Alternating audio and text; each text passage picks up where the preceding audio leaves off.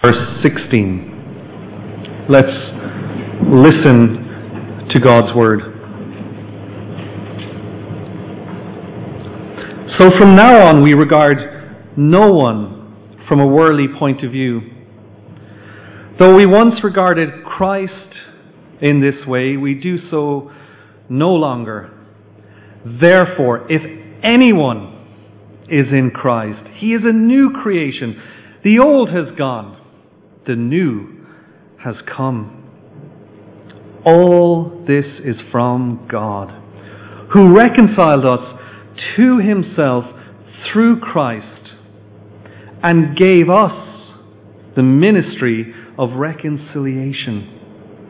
That God was reconciling the world to himself in Christ, not counting men's sins against them and he has committed to us the message of reconciliation. We are therefore Christ's ambassadors, as though God were making his appeal through us. We implore you, on Christ's behalf, be reconciled to God. God made him who had no sin to be sin for us, so that in him we might become the righteousness of God. As God's fellow workers, we urge you not to receive God's grace in vain. For he says, In the time of my favor I heard you, and in the day of salvation I helped you. I tell you, now is the time of God's favor. Now is the day of salvation.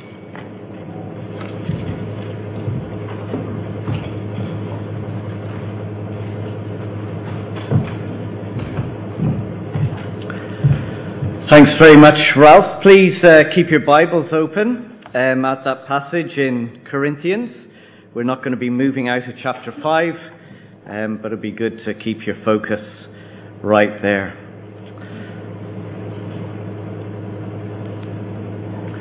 Let's pray together.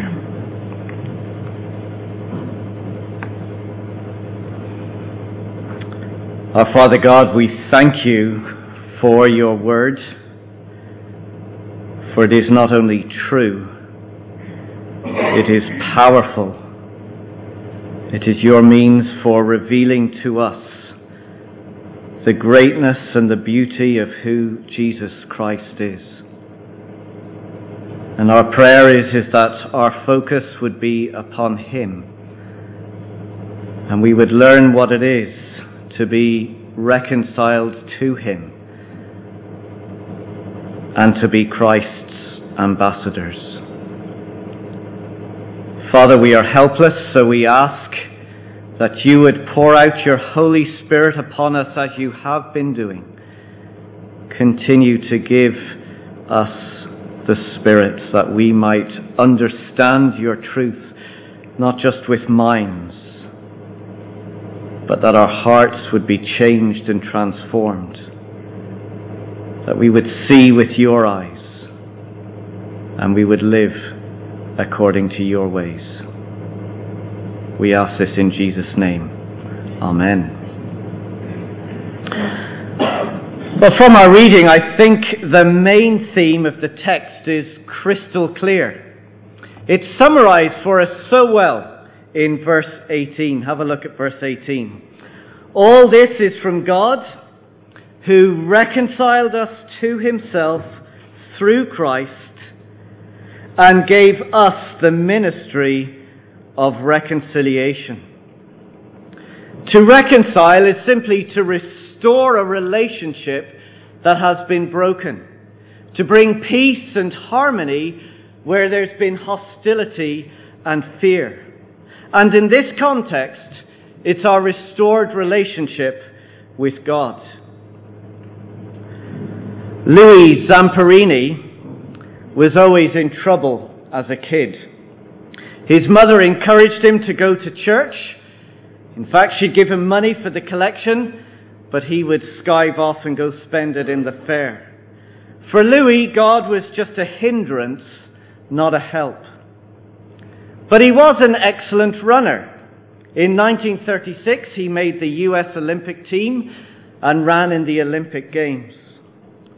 World War II cut short his running career and he became a gunner in the Air Force. On one excursion, his plane was shot down, and for 47 days, Zamperini drifted on a small raft on the open sea. Surviving t- attacks from the air, he was eventually captured by the enemy. He was now a prisoner of war. For two years, Zamperini was held in captivity where he suffered terribly.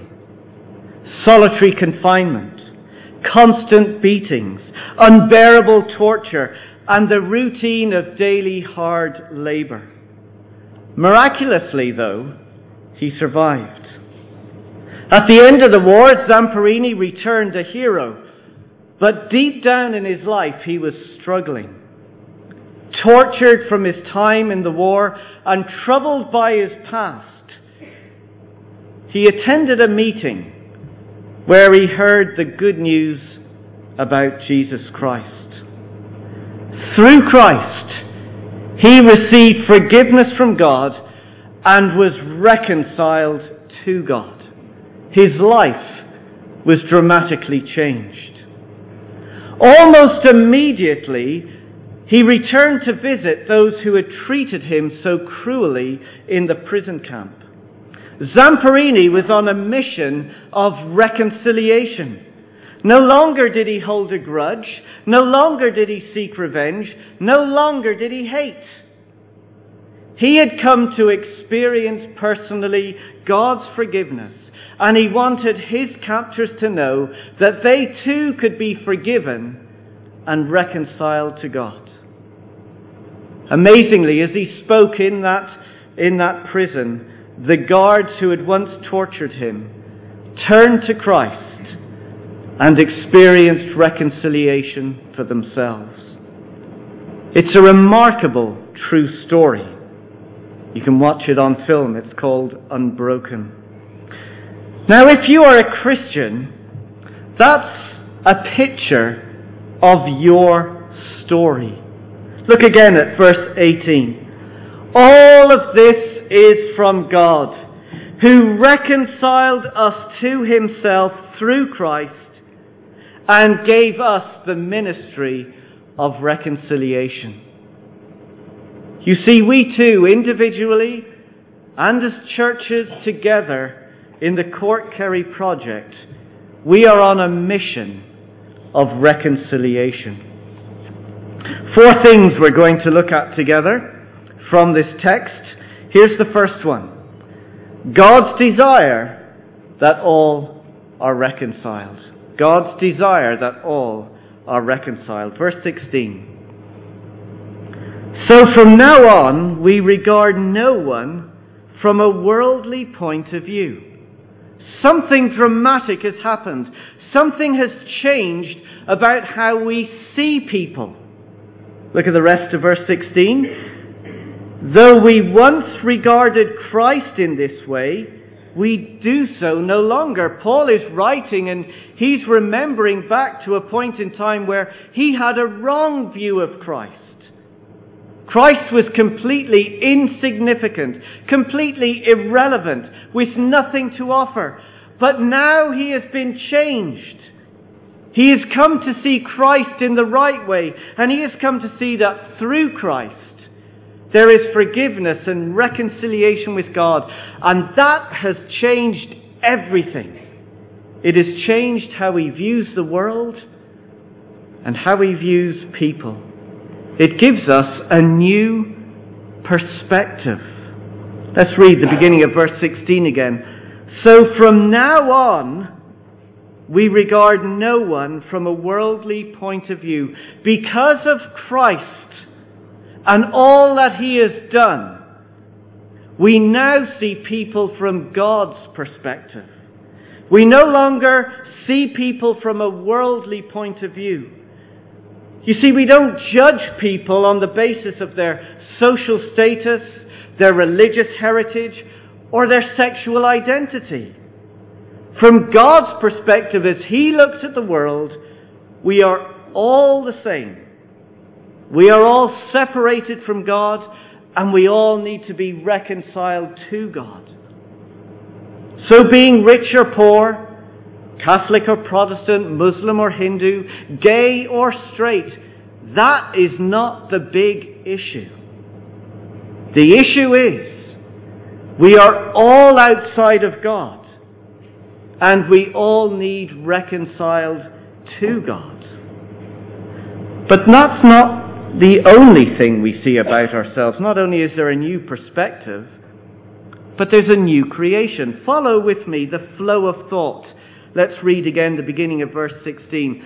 So from now on, because of Christ, we regard no one from a worldly point of view. Now, verse 17. Therefore, if anyone is in Christ, he is a new creation. We no longer view people as condemned sinners that must be judged. No, we now see people who, through Christ, can become a new creation. Isn't that how Louis Zamperini saw his once captors? He wanted revenge. He wanted justice. But now, because of Christ and the change in his life, he saw the prison guards as people who could become new creations in Christ. You see, I think we all need to take off the worldly lens and put on the God lens. And that's a challenge for each one of us. Instead of walking around and inwardly condemning those I see, I need to walk and look at people from God's perspective and see what people can become. New creations. Brand new people. You see, while we so often look in condemnation, God sees transformation. Verse 17 Therefore, if anyone is in Christ, he is a new creation. The old has gone and the new has come. We can be so concerned about trying to change what people believe and how people behave. When God is saying, I have come to do something far more radical and beautiful. I have come to bring about a new creation, a brand new beginning, a fresh start in the lives of people. I have come to bring reconciliation, to restore that broken relationship so that you are at one with God. So, first, God's desire that we are all reconciled to Him. Second, God has made it possible for all to be reconciled. God makes it possible for all to be reconciled. Verse 18 All this is from God, who reconciled us to himself through Christ. You see, if God needs to reconcile us to himself, it clearly implies the world is separated from God. There's a division that exists, a relationship that is broken. No longer is there peace and joy, but fear and hostility. No longer that communion, the fellowship that Adam and Eve joined, enjoyed in the Garden of Eden, it has now been broken. And we can't fix that relationship. We can't do anything to make God love us. But thankfully, God has taken the initiative and done something about it. God has made reconciliation possible. First, it's all from God. Look at verse 18 again. All this is from God, who reconciled us to himself. You see, knowing, or, or this is, if you look again at, at verse 18, all this is from God who reconciled us to himself. It's past tense, reconciled. This is something that God has already done for us. You see, knowing that our relationship with God is broken, knowing our inability to make things right, God has taken the initiative, intervened, and provided the means by which we can be made right with God. Rather than divorce us, God has reconciled us. And reconciliation is not something I can do. I can't make peace with God. God makes peace with us. Restoring our relationship with God is something that God does. It's not something that we can do. And here's how God does it. Look at verse 18. All this is from God, who reconciled us to himself through Christ and what did God do through Christ? Well, jump down to verse 19. It explains it for us. That God was reconciling the world to himself in Christ, not counting our sins against us. Let me try and expand and explain that. Suppose I were to walk out on my wife Kirsty, destroying the marriage and the relationship. Because of what I've done, I can't make Kirsty, my wife, accept me or forgive me. I, I have no right. I'm a guilty party. Kirsty, on the other hand, has every right to reject me. That would be just and, and that would be fair. You see, the only way the relationship can be restored is if Kirsty, who is innocent, chooses to forgive and no longer holds my failure against me or over me. Rather than sign divorce papers, which is what I deserve, she reaches out to me and reconciles, which is what I don't deserve. And I think that's a picture of what God has done for us through Christ. Again, look at verse 19. God was reconciling the world to himself in Christ, not counting our sins against us. If Christ or in Christ, God does not hold our sin over us or against us, why? Because it has all been dealt with in Christ. The divorce papers have been torn up at the cross. God has every right to reject me, condemn me, and judge me. But now reconciliation has been made available. And the good news is, it's not just for you and it's not just for me. Look at the middle of verse 19. God is reconciling the world. This is good news for every single person. God does not write people off. There is no sin that is so great that God has not dealt with in Christ. His gift of reconciliation is open to all people. So God longs for all people to be reconciled. God has made it possible for all to be reconciled. And third, God has entrusted to us the message of reconciliation. God has entrusted to us the message of reconciliation. Look at the end of verse 19 with me. And he has committed to us the message of reconciliation. God longs to restore the relationship with Him for a purpose, so that we might join Him in His mission of reconciliation. Our relationship with God is restored so that others can also know the joy and beauty of a relationship with God. Remember our friend Zamperini? Once he had experienced reconciliation, He wanted others to experience the same. We are ambassadors. And in case we're not clear about all of this, look at what God says to us. Go back to the end of verse 18, the last part of verse 18. See what it says? God gave us the ministry of reconciliation. The end of verse 19. He has committed to us the message of reconciliation. Verse 20, we are therefore Christ's ambassadors as though God were making his appeal through us. God's desire to reconcile the world to himself has been entrusted to people like you and me.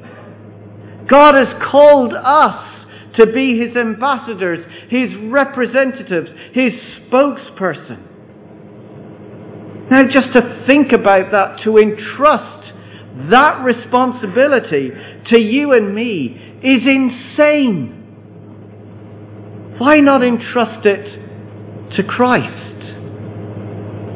Why not ask some of the angels to come and do the job? Surely they would do a better job than you or me.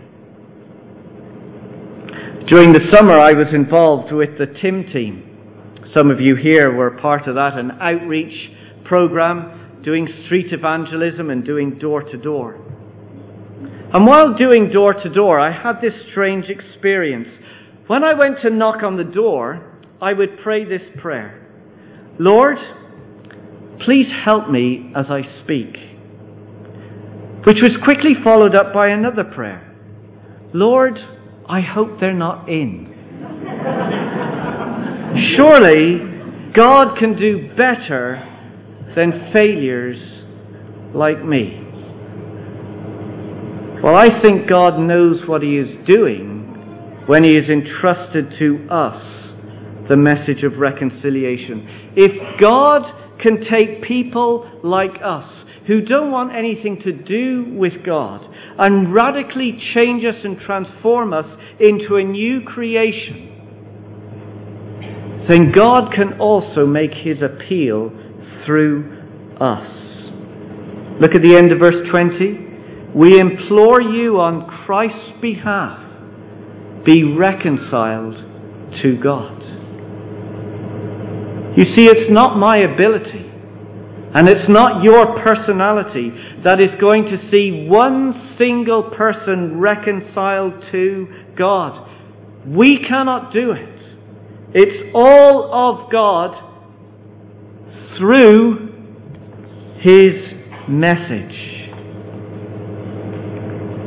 Look at verse 20, 21. God made Him, God made Christ, who had no sin, to be sin for us, so that in Christ we might become the righteousness of God. It's too good to be true. But the fact is, it is wonderfully true. To unpack this, I want to quote from a dead man, a good dead man, Martin Luther. You can follow the quote on the screen. It's, it's uh, a, a little long, but just follow with me as we read through. He unpacks very helpfully verse 21. Christ bears all the sins of all men in his body. Not that he is guilty of any, but that he received them being committed or done by us and laid them upon his own body. We must know Christ to be wrapped in our sins, in our curse, in our death, and in all our evils as he is wrapped in our flesh and blood. Whatever sins I, you, or we all have done or shall do hereafter, they are Christ's own sins. Or else I would perish forever. if Christ be made guilty of all the sins which we all have committed, then we are delivered from all sins. But not by ourselves, not by our own works and merits, but by Him. That is good news. Not advice to live a better way. This is what Christ has done for us. But even better, this is only half the message. Look at, let's read verse 21 again. God made him who had no sin to be sin for us. Here's the second half of the message. So that in Christ we might become the righteousness of God. If we are in Christ, if we have entrusted our life to Christ, we have been covered and clothed in the beauty and the purity of Christ. We are no longer seen by God as a reckless sinner, but now a reconciled son with access to God the Father and adopted into God's family. We can put it this way Christ is treated as we deserve to be treated so that by faith in Christ we are treated as Christ deserves to be treated. Let me say that again. Christ has been treated as we deserve to be treated, so that by faith in Christ we are treated as Christ deserves to be treated. How else can we be reconciled? How else can our relationship with God be restored? Well, Christ takes my sin and gives me his righteousness. This is a message that reconciled Luther, it reconciled Zamperini, it reconciled those prison guards, and it's the message that reconciled you and me and can reconcile the world to God. One more.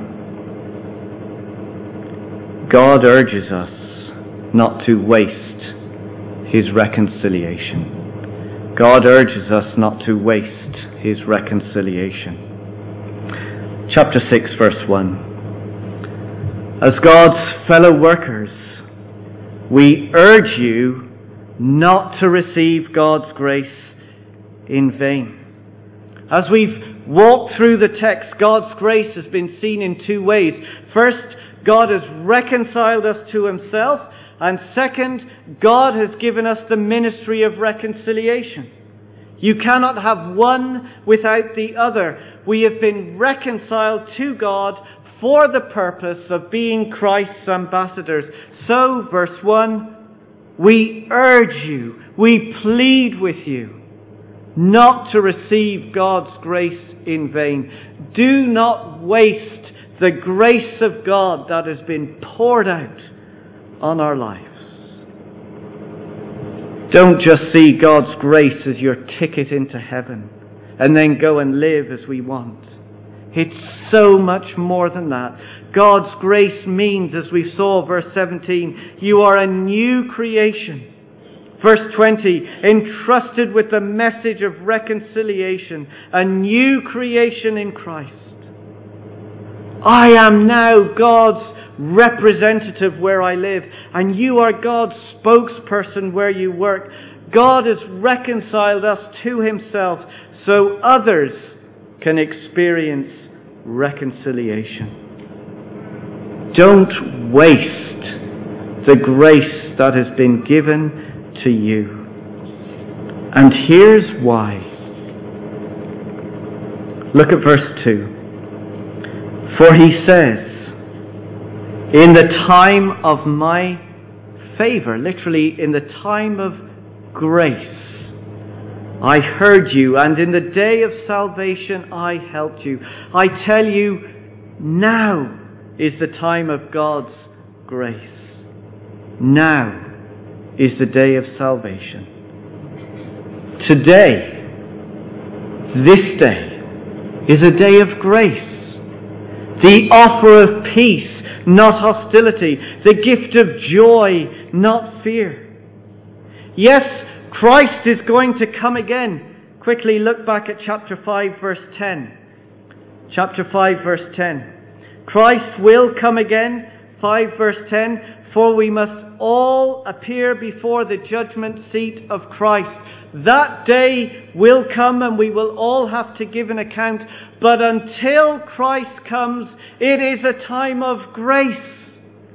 Salvation, not condemnation. Reconciliation, not judgment. It is a beautiful day of grace. As we close, I have two questions for us all. Here's the first question, and I ask it to us all. Are you reconciled to God? Are you reconciled to God? Today, we can run to God with all our sin, all our mess, all our failures, and we can receive forgiveness and experience a restored relationship with God because of what Christ has done for us. Today is a day of grace. Do not wait. Run to Him and receive the welcome of a Father. Know His forgiveness and enjoy a relationship with Him. Here's the second question Are you Christ's ambassador? Are you Christ's ambassador? Today is a day we can go to the world, to where we live, the places we work, with the message of reconciliation. A message of what God has done in Christ for us that we can become a new creation. We can have a fresh start. We can be restored to God and have an eternity to look forward to. We can go because today is a day of grace. Look at the end of verse 2. I tell you, now, right now, is the time of God's grace. Now, today, this week, as we disperse into our communities, into our families, into our work, now is a day of salvation. Let us not waste the grace of God to us. Let's pray together.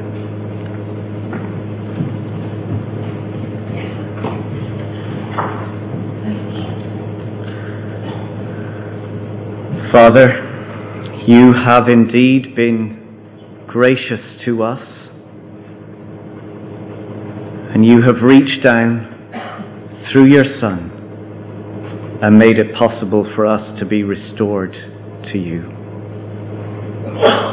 Father, help us that we may go as people filled with your grace and filled with the power of your Holy Spirit, that we may go as your ambassadors as new creations, sharing of Christ, proclaiming Christ, so that other churches are planted, so that glory and honor goes to you. We ask this in Jesus' name. Amen.